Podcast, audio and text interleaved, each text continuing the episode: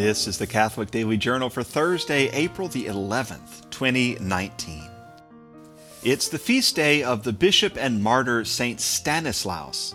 He was bishop of Krakow in the 11th century, and he was one of the very earliest, but not the first, native Polish bishops.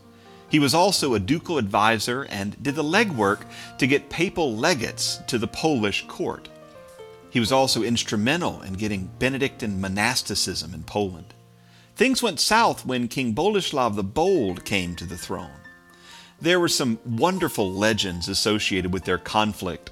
In one case regarding a piece of property, the bishop is said to have raised the dead just so that he could testify in court in favor of the diocese against the crown. Their conflict included everything from land disputes to the king's immoral indiscretions to the bishop criticizing the king's policies to ultimately Stanislaus excommunicating the king and forbidding the canons of the cathedral to pray in such a way that the king could hear even if he was in the building. It was undoubtedly more serious than petty, but nowadays it seems almost comical.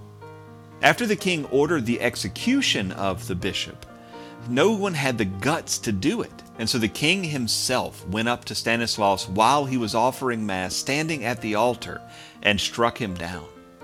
Ultimately, this caused such outrage that the king had to flee his throne, and he died in self imposed exile in Hungary. Today in 1961, the trial of Adolf Eichmann began. Eichmann was an unremarkable young man who had risen to middle management in the Nazi army. He was handed a logistics job by Reinhard Heydrich to go to Hungary and arrange for the mass deportation of Jews, first to ghettos and ultimately to extermination camps. In all, Eichmann oversaw the systematic murder of about 5 million Hungarian Jews most of them at the Auschwitz Birkenau gas chambers.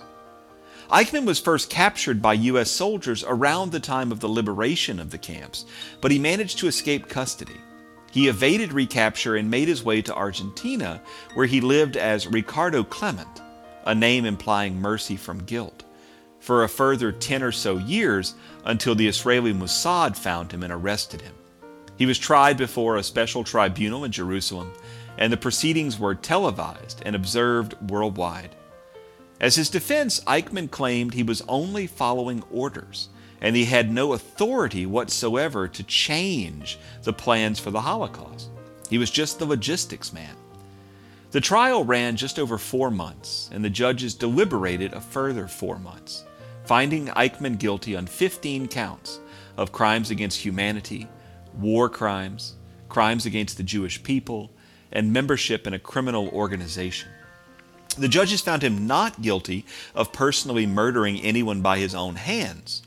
But like the Nuremberg trials, Eichmann's trial was about more than the man and his particular crimes. Today in 1970, astronauts Jim Lovell, Jack Swigert, and Fred Fredo Haise suited up and entered the command module for the Apollo 13 spaceflight under flight commanders Gene Kranz, Glynn Lunney, Milt Windler, and Jerry Griffin.